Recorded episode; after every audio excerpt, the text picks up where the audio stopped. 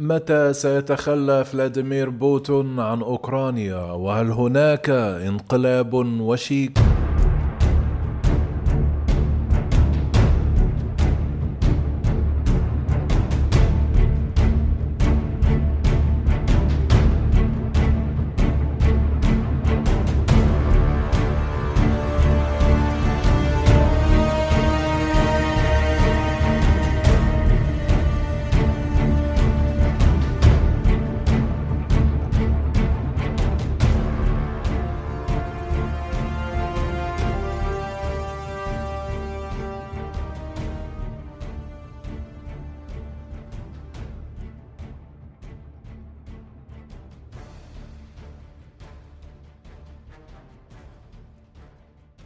بعد مرور عام تقريبا لم يفقد الغزو الروسي لأوكرانيا سوى القليل من قيمة الصدمة. في نهاية الأسبوع الماضي دمرت ضربة صاروخية مستهدفة مبنى سكني في ديمبرو مما أسفر عن مقتل 45 مواطنا.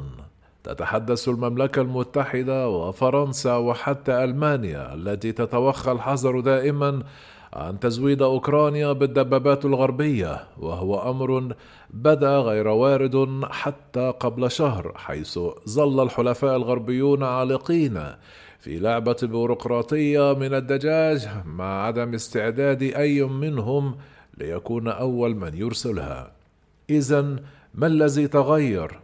شرح كبار مسؤولي الدفاع في الولايات المتحدة والاتحاد الأوروبي التطور الأخير كطريقة لمساعدة أوكرانيا على تحقيق نجاح حاسم في ساحة المعركة من شأنه أن يجبر روسيا على الدخول في مفاوضات سلام ومع ذلك كانت أوكرانيا تناشد الغرب بشدة لتزويدها بأسلحة هجومية منذ الأيام الأولى للغزو ما الذي دفع هذا التصميم الجديد بين مؤيدي أوكرانيا الغربيين؟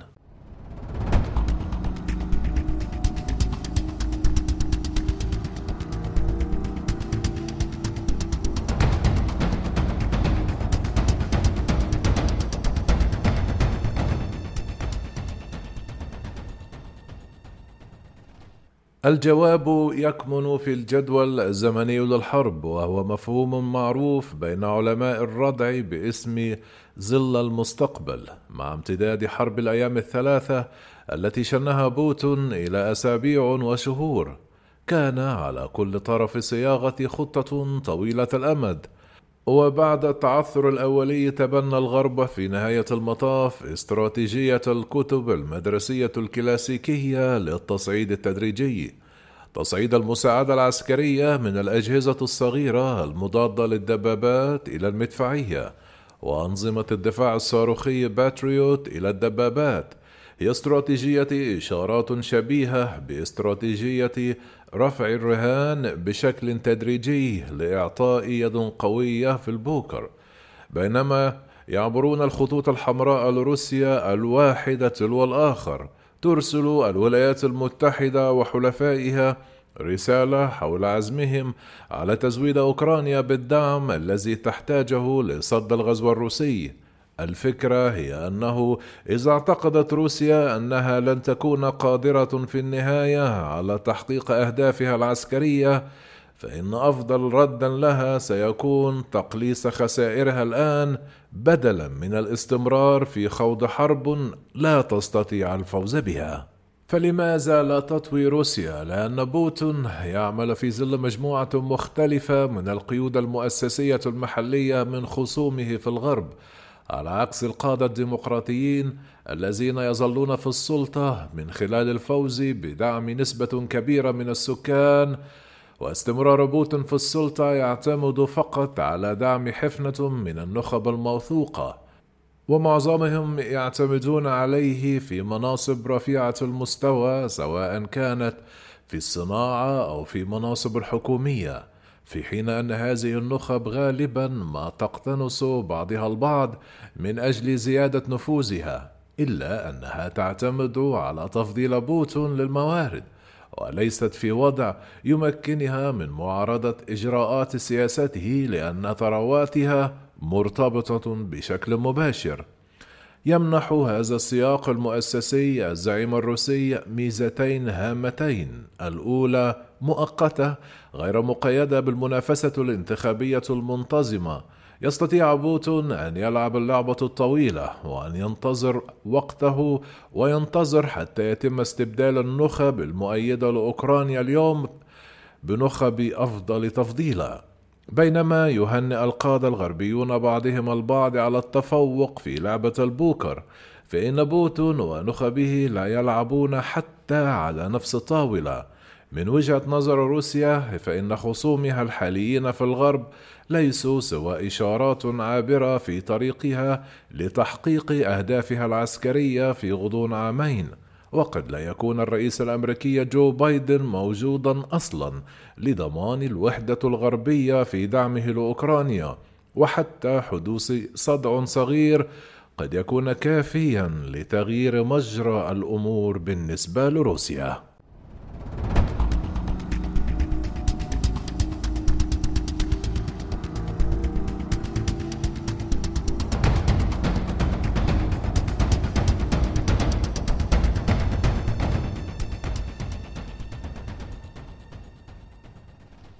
تأتي الميزة الثانية لفلاديمير بوتين في شكل مجال عرض السياسة مع عدم وجود شرط للرد على الجمهور الذي يتحمل العبء الأكبر من التكاليف المالية للحرب. يتم تحديد نطاق سياسة بوتين من خلال المصالح المتنافسة في دائرته الصغيرة الداخلية وتؤيد هذه النخب العسكرية والاستخباراتية بشكل أساسي الحرب. فبالنسبة لهم تفوق ميزة إعادة توحيد الأراضي السوفيتية بكثير ما يعتبرونه تكاليف مؤقتة. كانت بعض هذه النخب تطالب بمزيد من التصعيد مثل التعبئة العسكرية الشاملة للمجتمع الروسي. كما يشير التركيز الحالي للسلطة داخل النخب الروسية المحافظة إلى سياسة الكرملين الخارجية الإمبريالية التي تمتد إلى ما هو أبعد من قيادة فلاديمير بوتون. يتصرف الغرب كما لو أنه غير مدرك لهذه الميزة الثانية ويحكم بالخطأ على روسيا من خلال معياره الخاص. في أذهان الغاد الغربيين هناك حد للتكلفة العسكرية في الخسائر أو الثروة من شأنه أن يجبر روسيا على التراجع. وإذا حصلت أوكرانيا فقط على اختراق إضافي فقد ترى روسيا النور وتوافق على تقديم بعض التنازلات. ما ينساه بايدن وحلفائه الأوروبيون هو أن القادة الاستبداديين لا يواجهون نفس الضغوط العامة التي يواجهها قادة الأنظمة الديمقراطية. الصور الواقعة للجنود العائدين إلى ديارهم في أكياس جثث ضارة بالنسبة للرؤساء الديمقراطيين لكنها غير ذات صلة بالقادة الذين لا يعتمدون على الدعم الشعبي للبقاء في السلطة لن يسقط عدد من الضحايا قلب الفرعون الروسي ماذا يعني هذا بالنسبة لأوكرانيا؟ هناك قول روسي يقول أن الكريب الأول في الدفعة عادة لا ينجح. بمعنى آخر عادة ما يتطلب النجاح في شيء ما بعد التجربة والخطأ. يبدو أن الأمر نفسه ينطبق على حملاتها العسكرية من الحروب السوفيتية الفنلندية إلى الشيشان. وتمتلك روسيا تاريخا من الحملات العسكرية الفاشلة في البداية والتي نجحت في المحاولة الثانية. حتى لو طاردت أوكرانيا آخر جندي روسي من أرضها فإن العدوان الروسي لن ينتهي. ستستمر روسيا في المطالبة بأراضي أوكرانيا وستدعمها بالتهديدات وإطلاق الصواريخ والمناوشات الحدودية. لا يوجد شيء اسمه انتصار حاسم للمدافع. الانتصار الحاسم يعني تدمير المهاجم لئلا يعود بعد فترة وجيزة. إن تدمير إرادة روسيا أو قدرتها على المدى الطويل على الاستيلاء على أراضيها هو أمر لا يعتبر خيار بالنسبة لأوكرانيا مع وجود معتد لا يتأثر بالضغوط الدولية أو المحلية. إن السلام الهش المدعوم بأحدث نظام دفاع مضاد للصواريخ وجيش من الطراز العالمي في وضع الاستعداد قد يكون أفضل نتيجة يمكن أن تأمل أوكرانيا في تحقيقها.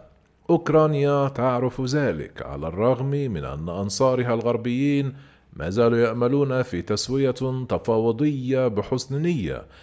ما تحتاجه أوكرانيا هو الاستعداد على المدى الطويل وتعزيز علاقاتها مع الحلفاء المحتملين الإضافيين ومواصلة تطوير صناعة الدفاع الخاصة بها. الطريقة الوحيدة التي يمكن لأوكرانيا من خلالها تحقيق سلام دائم هي تخزين أكبر الأسلحة التي يمكن أن تجدها.